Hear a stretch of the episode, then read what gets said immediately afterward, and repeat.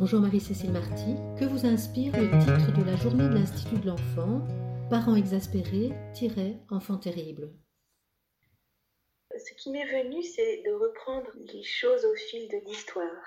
Chaque époque a sa manière particulière de traiter ce qui ne va pas dans la famille. L'enfant est alors qualifié, il est sot, il a pu être enfant aliéné selon l'époque, selon la culture, il peut être enfant maudit, enfant roi, enfant tyran, etc. L'enfant est donc parlé, d'abord parlé. Et le discours qui est tenu sur lui, ainsi que sur ses parents, dit quelque chose du malaise dans la culture, comme disait Freud.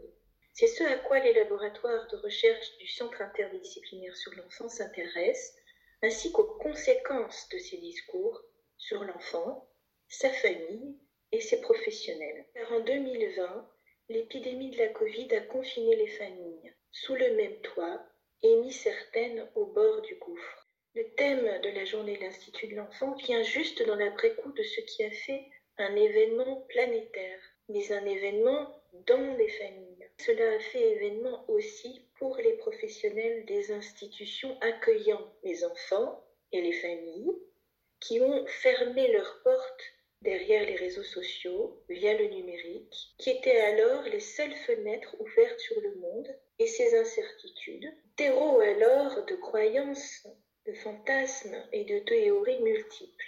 Mais quelles conséquences l'a eu dans les institutions?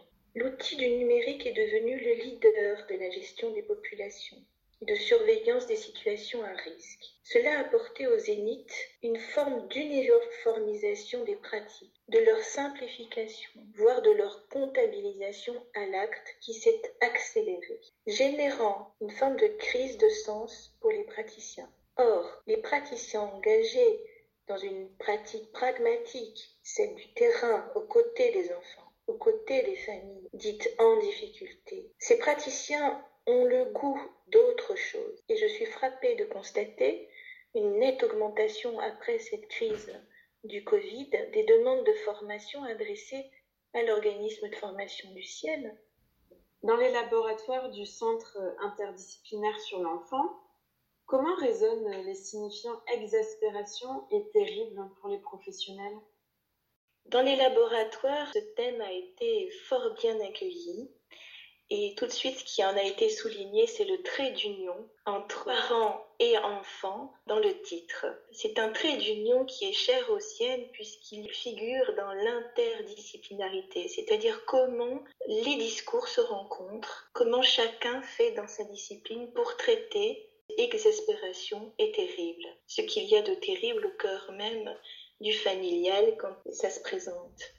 Ce trait d'union, c'est ce qui relie et sépare à la fois, c'est ce qui indique le conciliable et l'inconciliable à la fois. Et cet espace ouvre à plusieurs choses. Tout d'abord, à la possibilité de problématiser une question, mais aussi à étudier les modalités de réponse de l'un et l'autre, de l'un à l'autre, c'est-à-dire comment un parent répond à ce qui lui apparaît terrible chez son enfant, ou comment l'enfant se débrouille de l'exaspération de son parent, de ce qui est terrible en lui. Ce qui est terrible, c'est quoi? C'est le pulsionnel, c'est cette poussée et ce trait d'union qui propose de faire bouger les choses, de leur permettre de s'articuler autrement. C'est tout à fait important cette dimension du à plusieurs dans le centre interdisciplinaire pour l'enfant car comme disait Judith Miller, pour faire avec le désastre, il faut s'y mettre à plusieurs. Les praticiens de terrain, ont l'art de rallonger les circuits, de ne pas euh, se mettre en face à face, de ne pas prendre le symptôme de face.